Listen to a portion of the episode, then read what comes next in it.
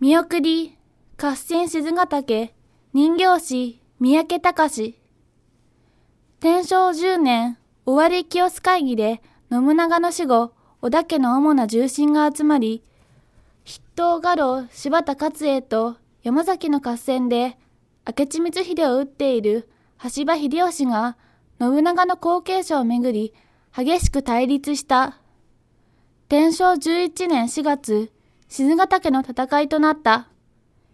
秀吉は福島正則、加藤清正ら、子飼いの取り回り衆を昇進させ、周囲に認めさせた。この時活躍したのが、静ヶ岳の七本槍として有名である。